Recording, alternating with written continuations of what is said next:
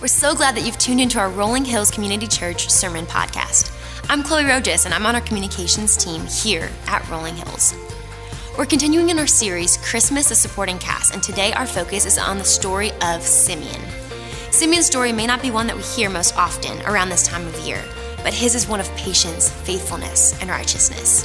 He trusted God and waited for the promised Messiah to come, and he remained faithful in the waiting. There's so much to learn about Simeon's life, and we can't wait to jump into God's Word with you. Thanks for being here.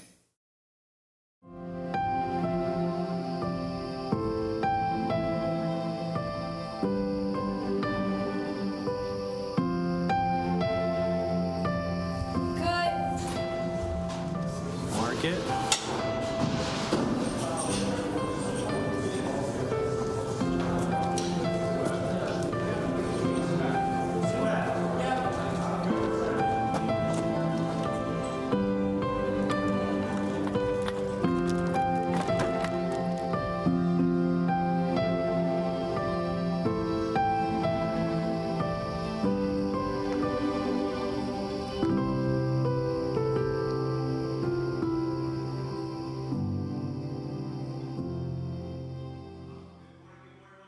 Family, it's so good to be together today. Welcome everybody here at our Franklin campus. Welcome everybody joining in online. So thankful that you're a part of what God's doing, and it's beginning to look a lot like Christmas, isn't it? I mean, everywhere around us, it's so exciting. So how many of you have your Christmas tree up? Got your Christmas tree up? All right. Wow, almost everybody, right? Good job. The rest of you, let's go. We have more to do. It's the 5th of December already. But man, there's a lot of things going on. Christmas lights are up. It's fun to see all that. The kids love seeing the Christmas lights, you know, and all the things that are happening. I saw a while back that Franklin is in the top 5 places in the world to celebrate Christmas.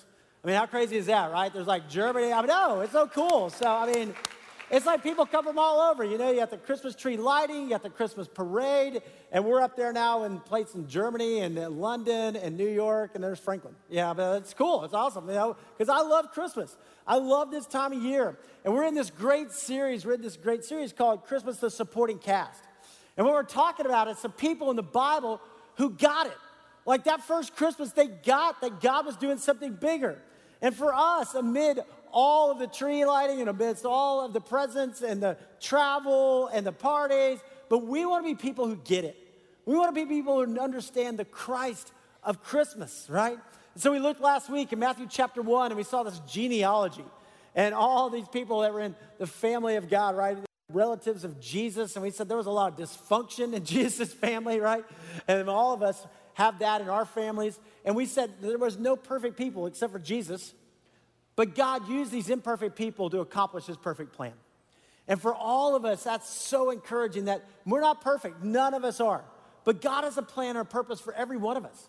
And God's writing a redemptive story in history if we would just get on board and get it and live it, right, for the glory of God. And so that's what we're talking about in here. See, what can happen is we can make Christmas about us, right? And we can have all this pressure on us to make it perfect. Or we can make it about our kids and everything for them and for them and for them. And we can miss Jesus. And then if it's all about us or it's all about our kids and we end up with all this stress because everything doesn't turn out perfect, right? Or we end up with all this worry, this anxiety, or our kids end up being entitled, right? And we raise up a generation that's entitled. Instead of saying, hey, what if we focus on Jesus? And if we do, what results is peace and joy and love in our hearts and our lives and in our family and in generations. And that's what God wants us to experience this Christmas. So if you have a Bible with you today, I invite you over with me to the book of Luke, Luke chapter 2, Luke chapter 2. So New Testament, you know, you got the 4 Gospels, Matthew, Mark, Luke, and John. And all of them kind of have a different perspective of what's happening and what God was doing there. And it's so great. But it's Matthew and Luke that give us the birth narrative, that tell us what happened when Jesus was born. Mark kind of fast forwards to Jesus' earthly ministry and all the things that happened there. And John goes from the spiritual standpoint, right? In the beginning was the Word, and the Word was with God. The Word was God. But it's Matthew and Luke that tell us what happened when Jesus was born. And Luke was a physician. He's very precise in all of his details. And so a lot of times we look at the Christmas story, Luke chapter 2, verses 1 through 20, and we'll unpack that in a couple of weeks. But I want you to see what happened right after this. and see this guy who got it. And in verse 21, it tells us that Jesus was circumcised on the 8th day, and they gave him the name Jesus, Yeshua. That means salvation, right? I mean, salvation. So he's named salvation, just like the angels that told Joseph and Mary. And then you come to verse 22. It says, when the time came for the purification rites required by the law of Moses, Joseph and Mary took him to Jerusalem to present him to the Lord. As it is written in the law of the Lord, every firstborn male is to be consecrated to the Lord and to offer a sacrifice in keeping with what is said in the law of the Lord, a pair of doves or two young pigeons. Okay, so this happened when Jesus was 40 days old, right? So he was circumcised on the 8th day. So 32 days later, he's there being dedicated in the temple. And we still do this today. We call this family dedication. And so we do 4 times a year, once a quarter, and it's awesome. So when you have a child, you come and they're dedicated here. Well, Joseph and Mary are going to the temple. They're dedicating Jesus. Now, in some traditions, even today, right, there's infant baptism, right? But you're still seeing that's a dedication time. So if you were dedicated, you were baptized as an infant, that's great.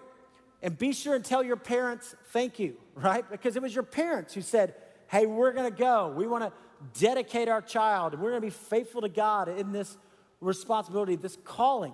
And it's awesome. But later on, right, Jesus is baptized at the age of 30. And so later on, there is baptism that follows your salvation experience.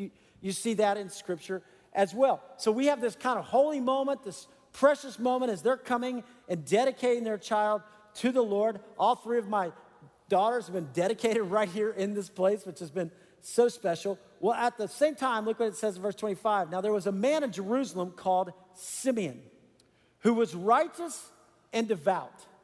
All right, so we don't know a whole lot about this guy, but we know he's righteous and devout, and he was waiting for the consolation of Israel. And what's the consolation of Israel?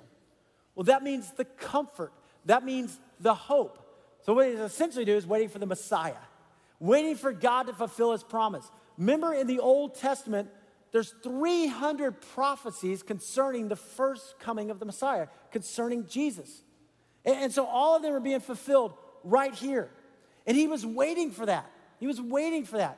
Now, here's the thing. A lot of the Jews missed Jesus when he came because they wanted a political Messiah.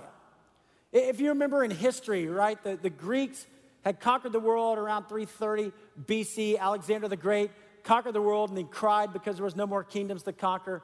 And they conquered Palestine. Well, later on, they tried to offer a pig on the altar. And the Jews like, And so the Jews in 167 BC, the Maccabean Revolt, kicked them out of the country.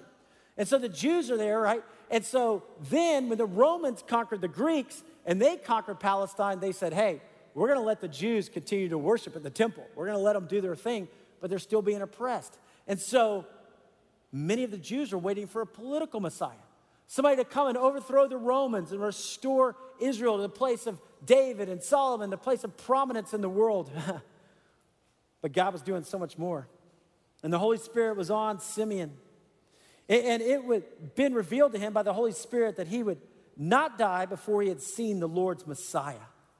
So God told him, you're going to see it. You're going to see it. So we figured this guy's really old, but he's going to get to see the Messiah. God told him. And moved by the Spirit, right? Get that. Moved by the Spirit, he went into the temple courts when the parents brought in the child Jesus to do for him what was the custom the law required. And so at the exact moment, right, when the Holy Spirit speaks to him and goes, Simeon, go to the temple today. Simeon, go over there to these people. And you can imagine all these people there. And here's Mary and Joseph. They're walking with their baby. And here comes this guy, Simeon, right? And the Holy Spirit's like, that's them. The Holy Spirit's like, that's the one. Oh, the one named Salvation? Yeah, it's a good hint right there. Here we go. And Simeon took him in his arms and praised God. I can imagine Mary's like, excuse me, you're trying to take my baby? Like, what are you doing? But Simeon must have had this reputation. People like knew him. And so here you go. He took him in his arms. Can you imagine this old man, right, holding this precious baby? And he praised God saying, Sovereign Lord, as you have promised, you may now dismiss your servant in peace, for my eyes have seen your salvation. I mean, imagine Simeon is just blessing this child right here, which you have prepared in the sight of all nations, a light for revelation to the Gentiles and the glory of your people Israel." When Simeon said that, now that was big, right? Because the Jews thought it was only about them. They thought they were kind of the star of the show, and God was not taking them, raising them up. And he's like, wait a minute, a light to the Gentiles?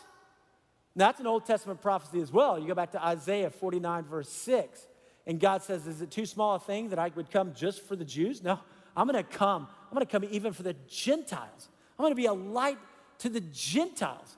I mean, how amazing is that? Let me just kind of read that to you because it's so good. He says, "Is it too small a thing for you to be my servant?" He's talking about the Messiah. "To restore the tribes of Jacob and to bring back those of Israel I've kept. I will also make you a light for the Gentiles." Good news for us, because most of us in here are Gentiles, right? "That my salvation may reach to the ends of the earth." God was doing something so much bigger. And Simeon got it. Simeon saw it. Hey, it's not just a physical, it's a spiritual kingdom. Well, the child's father and mother marveled at what was said about him. And they're kind of like, wow, this is incredible, right? Then Simeon blessed them and said to Mary, his mother, "This child is destined to cause the falling and rising of many in Israel." And he did, right? He still does. I mean, there's a dividing line with Jesus. What do you believe about Jesus? You know, Jesus said, "I am the way and the truth and life, and no man comes to the Father but through me." And so there's this rising and this falling of many in Israel and throughout the world, and to be a sign that will be spoken against, so that the thoughts of many hearts will be revealed. So this is the thing about Jesus. He knows our hearts. It's not just what we do on the outside, but God knows our hearts, and a sword will pierce your own soul too. So he's talking to Mary, and he's saying, Mary, it's going to be hard. It'll be a sword to pierce your own soul. And imagine, I mean, now being a mom, I don't know about being a mom, but I know being a dad, but man, if you're a mom and you were there at the crucifixion, and Mary watching your own son die for the sins of the world, I can't even imagine that sword piercing her own heart. But I can also imagine the joy when she saw Jesus resurrected, conquering death, making a way for all of us. And Mary worshiped, and Mary was part of the early church. I mean, how amazing and exciting. And yet God was doing something so big that many missed him, and I pray that we never miss him. I pray that the joy of Christmas would rise up in us, and we would behold Jesus. And I pray we do that even today like Simeon did. Hey, if you're taking notes today, here's some things I'd love for you to write down. If you've got a worship guide, grab that. If you want to take some notes, if you're online, you go to the Rolling Hills app, and you can fill in some blanks. But I want you to see this today. Number one is this: be righteous and devout. You know, here's what the description, right, about Simeon. It was righteous and devout. Now, there was a man in Jerusalem called Simeon who was righteous and devout. We don't know a whole lot about this guy, but we know that. We know that. Now, here's the deal. Righteous and devout means head and heart, right? To be righteous means I do the right things. You know, I do what God wants me to do. I live out God's word. So being at church, great job. You're doing it right. Way to go. So glad you're here. So glad you're watching. I mean, that's important to do the right things. You know, to serve, take care of orphans and widows, to be generous, to be kind, to be righteous. And there's something about that. That's important. But here's the deal. There were a lot of righteous people back then. They were called Pharisees and Sadducees. They were religious leaders. They kept the Old Testament law. There was a difference with Simeon. He was righteous and devout, which means it was not only in his head, it was in his heart. And today, that's the call for us, right? Yes, I got to go to church. No, I get to go to church, right? It's not just like I have to do this. I'm not just going to get a check mark. I want to be there. And I'm supposed to worship God. I get to worship God. I get to serve. I have this privilege. God doesn't need me. God allows me to be involved in what he's doing. And there's a difference when all of a sudden it becomes like I'm not just keeping rules for the sake of rules that maybe God will accept me. There's a joy in my heart that I can serve him. There's a passion in my life for the glory of God. Simeon, at an old age, he got it and he kept it. He was just excited, man. God's at work. God's doing something. and he was a part of that. Look, we know more about Simeon's inside than we do his outside. It doesn't tell us how long his beard was. It doesn't tell us how old he was. It doesn't tell us how cool his robe was. I mean, it doesn't tell us any of that stuff, right? It tells us he was righteous and devout. It tells us he was there. He was present. He was worshiping. He was praising God. That's what it tells us. We live in a culture and a society that puts all the emphasis on the outside, don't we? Right? And it's good. We need to take care of our bodies. We need to work out. We need to stay in shape. It's good to look good. But like in our culture, it's all about the outside. You got The Bachelor. You got all these shows, right? It's about what you look like and, you know, how do you measure up? And that's the whole thing in our culture. But here's the deal. God cares about that we stay in shape. But God cares more about what's going on in our heart. God cares more about what's going on in our life. If someone were to describe you, what would they say about you? Would they immediately go, wow, man, they're really good looking. I mean, they're in great shape. I mean, wow, they're awesome, right? Or would they say, yeah, I mean, they look good. I mean, they take care of themselves. That's great. But man, they are the kindest person you've ever met. They're the most joyful. They're the most loving. They're patient. Let me tell you, I don't know them real well, but I've watched them. There's something different about them. See, that's that guy. And that's what God's wanting to do in our hearts, in our lives. If you go back in the Old Testament, the Jews were delivered by God, right? They were slaves in Egypt. God delivers them. And being slaves for 400 years, God takes them out. He takes them to the promised land. They get in the promised land. God gives them, vineyards they didn't plant, houses they didn't build. God takes care of them. And they get in the promised land, and they're like, hey, God, all these other nations have a king. We want a king. And God's like, I'm your king. No.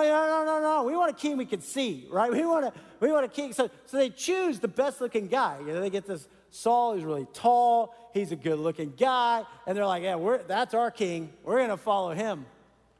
But the thing about Saul is he didn't have the inside. He didn't have that relationship with God. He didn't have the character and the integrity. And so as the nation grew, he wasn't ready to lead. And that can happen in our lives, right? And all of a sudden God blesses, and now you've got more responsibility at work, you have more responsibility at school, your family's starting to grow. Boy, you've got to have the character and integrity inside. You've got to be growing deeper in your relationship with God, and Saul didn't do it. And so God rejects Saul, and he sends this guy Samuel, and he says, Samuel, go to the house of Jesse, and I'm going to appoint a king over Israel.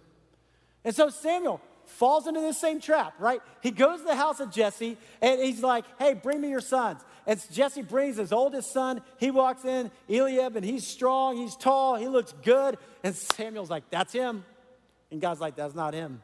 No, God, look at he's a king, man. He's going to look great on a poster. I mean, like, come on. I mean, like, this is going to be great. Nope, not him. What about the next guy? Abinadab. Nope, not him. What about the next guy? Nope, not him.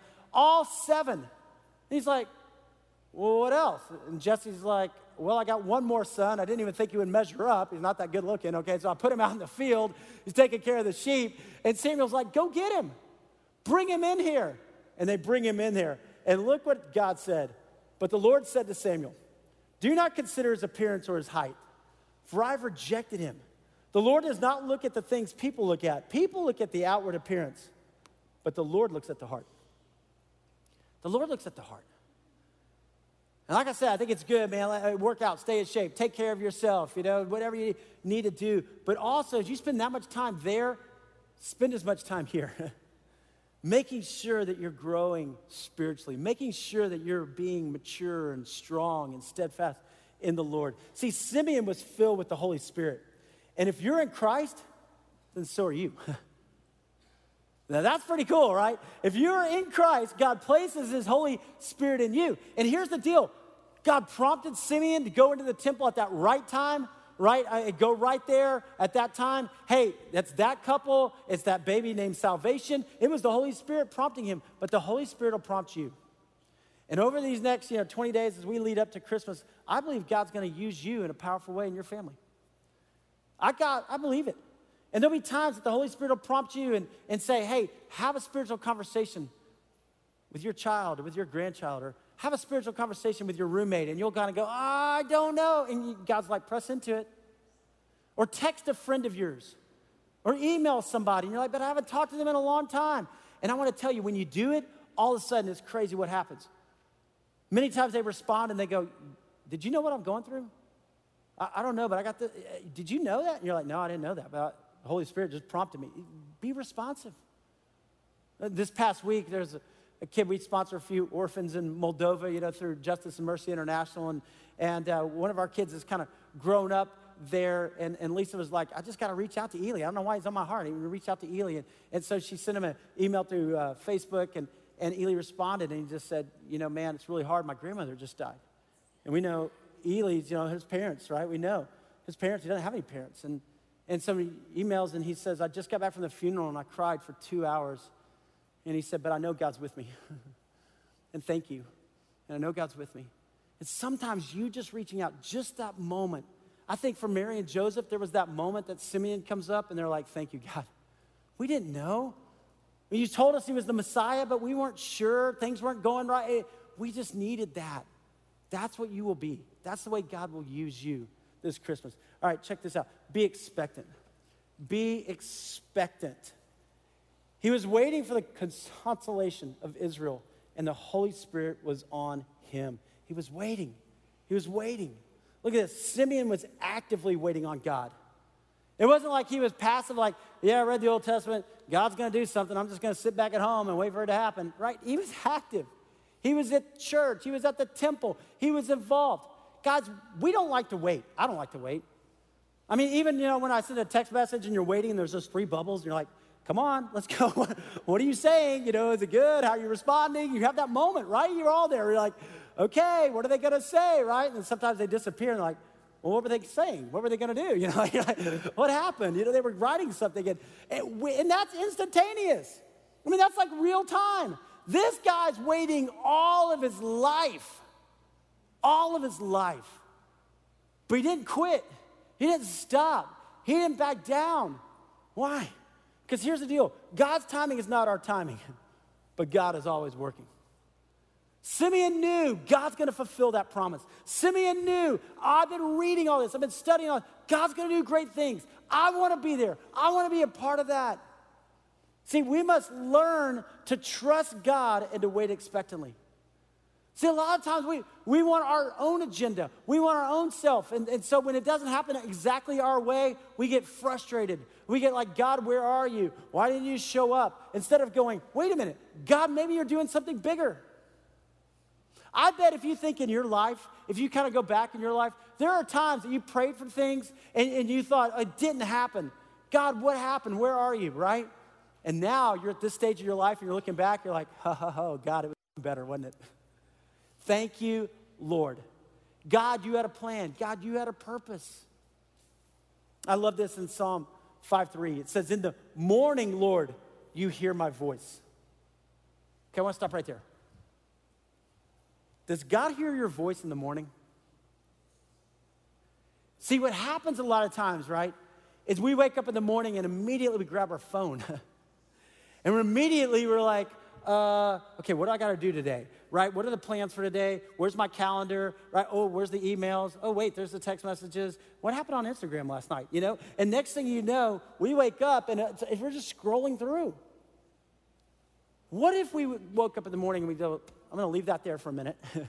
I'm going to take this for a minute. I'm going to just pray and go, God, this is your day. I'm alive for a reason and for a purpose today. God, what do you want to do through me today? Yeah, there'll be a time to jump on here. Yeah, there'll be a time for calendar. Yeah, there's time for meetings. Yeah, there's a time for emails. But God, I'm going to start this day, and I want you in the morning, Lord, to hear my voice, that I'm your servant. I'm here for you.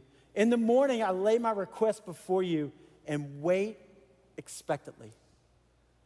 Wait expectantly. God, what are you going to do today? God, you got big plans in my life. You got big plans in my family. God, you got big plans in my community or my workplace or the world or my school. God, what are you going to do today? I'm going to lay those requests before you and wait expectantly. What are you praying for? What are you praying for God to do that only God can do? Simeon's praying, God, let me see it. Let me see the Messiah. Let me see your redemption. Let me see, God, what you're going to do. What are we praying for? I love that. Because Simeon could have been like this crotchety old man. You're like, the next generation, they don't get it, But he wasn't. He was happy, he was joyful, he was at peace, he was at purpose, he was at the temple, he was worshiping God. I love William Carey. He says, expect big things from God, right? Attempt great things for God. Expect God to do great things and attempt to do great things for him. Look at this one, be faithful. Be faithful. Hey, it had been revealed to him by the Holy Spirit that he would not die before he had seen the Lord's Messiah. That's a pretty incredible promise, and he held on to it. Simeon was faithful. He was faithful all of his days, man. How many days I had, I'm going to go and worship. I'm going to trust. God's going to reveal his Messiah. I'm going to be there. And he was there. Hey, Joseph and Mary, they were faithful. Here they are. God, I don't understand it. Right? I mean, I'm a virgin. Now I'm pregnant. But here we go. But God, I'm going to be faithful. I'm going to dedicate my child. I'm going to trust God. You got a bigger plan. You got a bigger purpose. They were faithful. Hey, we are called to be faithful. We are called to be faithful. One day we're going to die. We're going to stand before God. Every one of us, right? Every one of us, we're going to stand before God. And here's what I hope and pray every one of us hears. And it tells us in Scripture this, that we will hear our God say this, well done, my good and faithful servant. Good, not on our own merit, but by the grace of God. But that we're faithful. That we're faithful, that we keep doing what God's called us to, that we trust him, that we follow him, that we're obedient to him all the days of our life. You see, I think about how many people have missed a miracle because they kind of quit. How many people missed a miracle in their life because they backed away and said, I'm going to do my own thing. I'm going to go my own way. I'm going to go my own direction instead of trusting that God's going to fulfill his promise. Don't miss a miracle. There are miracles that still happen today. Our God's in the miracle business. He loves it. And he wants to use you. See, we are called to be faithful. Why? Because our God is faithful. It's who he is. And he's made a commitment to you through his son, Jesus, that he will always be with you. He will never leave you. He'll never forsake you. You are forever his. Our God is faithful. I love this in Lamentations. Because of the Lord's great love, we are not consumed. Because of our sin, we should be consumed. Right? Holy God, sinful man. But because of the Lord's great love, we are not consumed. For his compassions never fail. They are new every morning. Isn't that great news? No matter the mistakes you made yesterday or the week before, the year before, hey, you can forgive yourself. God's forgiven you in Christ. His mercies are new every morning. Great is your faithfulness. Great is your faithfulness, O God. God is with you and he is for you. So, behold Jesus. This Christmas, behold Jesus. Can you imagine Simeon, this old man, holding that precious baby? And just looking down and going, God, you're faithful. God, you're faithful. I pray you'll take some moments like that. I pray this Christmas, if you got a baby in the house or around, you'll just take a time and just hold that baby. Maybe it's your child or your niece or your nephew. Maybe it's your grandson or granddaughter. But just look and go, God, you're faithful. Maybe your kids are older. You just want to take a moment to sit back and just go, God, you're faithful. Just behold the God of the universe who loves you, the God of the universe who blesses you, the God of the universe who loves you so much he sent his one and only son for you. Simeon held him. He took him in his arms and he praised God, saying, Sovereign Lord, sovereign, you're over everything. And as you have promised, you may now dismiss your servant in peace. That was his bucket list right there. I want to see the Messiah. There were a lot of people in the temple that day, but Simeon is the one who got it. Next week, we're going to see a woman who got it. Prophetess, her name is Anna. But there were many people, man, who got it. These guys did. And there are a lot of people who will celebrate Christmas this year. And I believe only a few will really get it. Only a few will understand it's about Christ, the Christ of Christmas. And yeah, do the other things. Put up the trees and get the gifts and get the cards and have the parties and it's fun. But don't miss Jesus because he's got a great plan and a purpose. Hey, the things of this world will never fully satisfy. They won't. So many people have a bucket list. A lot of times the bucket list goes like this, right? I want to go to Yosemite. And man, they go to Yosemite and it's great. And then they're like, okay, now Yellowstone, right? And then now the Smokies and now Zion and that, you know, because it's just one thing after the next. And it's great and it's beautiful and it's amazing, right? Or man, I want to play Pebble Beach. And then you go spend a lot of money and you play Pebble Beach and it's awesome, it's amazing. And you're like, okay, what's the next course? What's the next course, right? Or I want to go see U2 at concert. We go see U2 and they're like, oh, that was great. Well, what about Kings of Leon? Where am I going to go, right? I mean, what's the next Ed Sheeran concert, right? You go one thing to the next. Or I want to go to Paris. And you go to Paris, it's great. And then you're like, okay, well, what about Italy? I haven't been to Italy. I mean, I need to go to Italy. And all these things are great and have a bucket list and it's fun and it's amazing, but they're never truly going to satisfy. You don't ever get back and go, okay, well, that was it. I'm ready to die now. You know, you get back and you go, what's next? Until you come to Jesus. Because Jesus is our true fulfillment. And just like Simeon, he looks down. He's like, okay, I beheld Jesus. I got it, God. You gave me a glimpse of what you're doing in this world. And God, I want to live my life for your name and for your glory. However many days left, God, it's all about Jesus.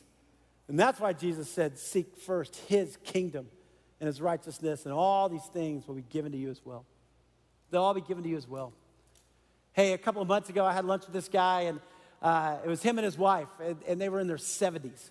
And I want to tell you, this guy had more energy than I did. I mean, like, he was just so fired up, and he was so joyful. He's a Christ follower, and we were talking about Jesus and what God was doing in his life and what God was doing around the world, and we're having this great time at lunch, and I was like, hey, tell me your story. I just want to hear your story. He goes, well, I grew up in New York. And he said, I grew up over in Brooklyn. He said, my family, we were Italian Catholics. You know, he said, we had a big family and we were all Italian and it was loud, it was fun. He goes, and we were Catholic, but Catholic only on Christmas and Easter. The only times we ever went to church, you know. And he said, actually, he said, my family, a lot of them were in the mob.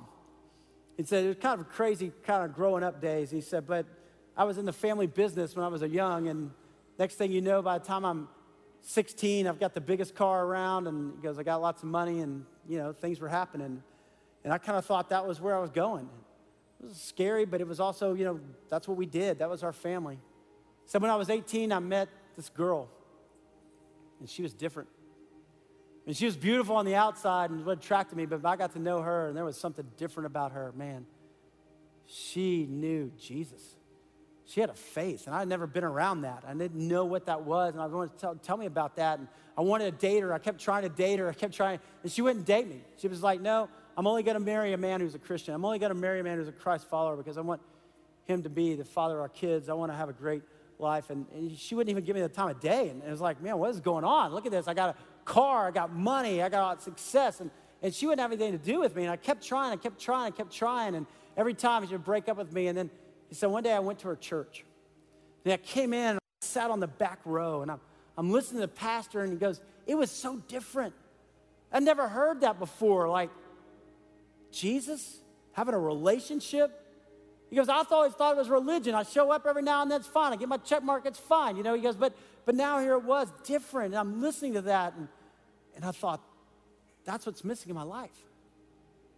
Here I was 18, 19 years old, and going, man, I want that. And after a while of going back and listening, and after a while of talking to her, I got a Bible, and I went home, and I started reading in Matthew, and I'm reading, and then one night I just got on my knees and said, that's it. I'm committing my life to Christ. I don't know how it's going to go with my family. I don't know what's going to happen, but I'm committing my life to Christ. And he goes, it was unbelievable what God's done in my life. Here he is in his 70s. He starts recounting. He goes, you know, I started praying about that relationship and ended up marrying that girl. And then I started praying bold prayers for my family. And I just started praying, God, do a great work in my family. He said, I had the chance to baptize my sister and then my other sister. And then my dad started coming to church and saw my dad being baptized. And my mom comes to church. And he said, you wouldn't believe it, I got to lead one of my uncles who was in the mob to Christ, and then another uncle on his deathbed. And I go to the hospital, and I lead him to Christ. He accepts Christ on his deathbed right there. I know I'll spend eternity with him in heaven. He said, over the last 50 years, here I am. 40 people in my family now have committed their lives to Christ. And here's the woman of my dreams. We've been married now for 50-plus years, and I love her so much. And he goes, just to see what God's done in my own kids and my grandkids and now my great-grandkids. He goes, it's only God. And I almost missed it. I almost settled for another life, and I don't even think I'd be alive today if I did. But here I am, and isn't our God good? Isn't our God good? And I'm just sitting there like, yes, he is. Yes, he is. And guys, that's what I want for you. That's what I want for me, man. I want to be there and go, I've been married this long and seeing my kids walk with the Lord and watching God do miracles and seeing lives being changed. See, I believe the rest of your life is the best of your life. And like Simeon, man, would you just be righteous, not just for righteousness' sake, but because of Jesus. It says that God made him who knew no sin. That's Jesus. God made him who knew no sin to be sin so that we might become the righteousness of God. And when you are in Christ, now when God looks at you, he doesn't see your sin. He doesn't see your mistakes. He doesn't see your failures. He sees Jesus. And you are not a sinner. You are a saint in Christ Jesus. And he's calling you now to be righteous, to be devout, to love him with all of your heart, with all your soul, with all your mind, with all your strength, to be expecting him to do great things and to be faithful all the days of your life. God's got great plans for you. Would you trust him today? Would you say, God, you are the sovereign Lord of my life, and I'm going to follow you all my days? Listen, I don't know where you are today, but I know this. God's here. It's Christmas. Emmanuel, God with us. It's not an accident that you're here. God brought you here to church at this time for a reason and for a purpose. And maybe today you go, God, I want you to be the Lord of my life. Jesus, come into my heart. I commit my life to you. Maybe you kind of identify, you're kind of in the back or kind of on the side, but today you go, man, Jesus, be the Lord of my life. Maybe today you just go, you know what, there's some things in my heart. God, I give it to you. Search me, oh God, know my heart. Test me and know my anxious thoughts. See if there's any impure way in me and lead me in your way everlasting. Or maybe today you go, God, just let me be faithful. All of my days, let me be faithful. I want to ask you to bow your head and close your eyes just for a moment. I don't know where you are today. I don't know what's going on in your life. But I know this, God's here. And God loves you with an everlasting love. Would you commit your life to him today? Anew and afresh, Jesus, be the Lord of my life. I want to follow you. Forgive my sins, heal me, restore me, redeem me. Use me, God, for your glory. Maybe you're here today and you just go, God, I've been spending all the time on the outside. And God, I want to spend time on the inside. I want to grow deeper with you. I want to go stronger in the word. I want to go stronger in my marriage. I want to go stronger as a mom or a dad or with my relationships with my friends, my roommates. God, let me be a man or woman after your heart. Maybe today you go, you know, God, I haven't been praying big prayers, but today I want to pray for my family, for my friends. God, that they would come to know you. And God, I trust in your timing, not my timing, your timing. But God, if you can use me, use me. Spirit, lead me. I'm yours. So Father, here we are, your disciples today. In the middle of a Christmas season that is beautiful and fun, I pray that we wouldn't miss you. I pray that we would behold Jesus and that peace and joy and purpose would well up inside of our hearts and our lives and our families, and that, God, we would give you the glory. Meet us in this moment, oh God, and change us forever. And it's in the name of Jesus we pray. Amen, amen, amen.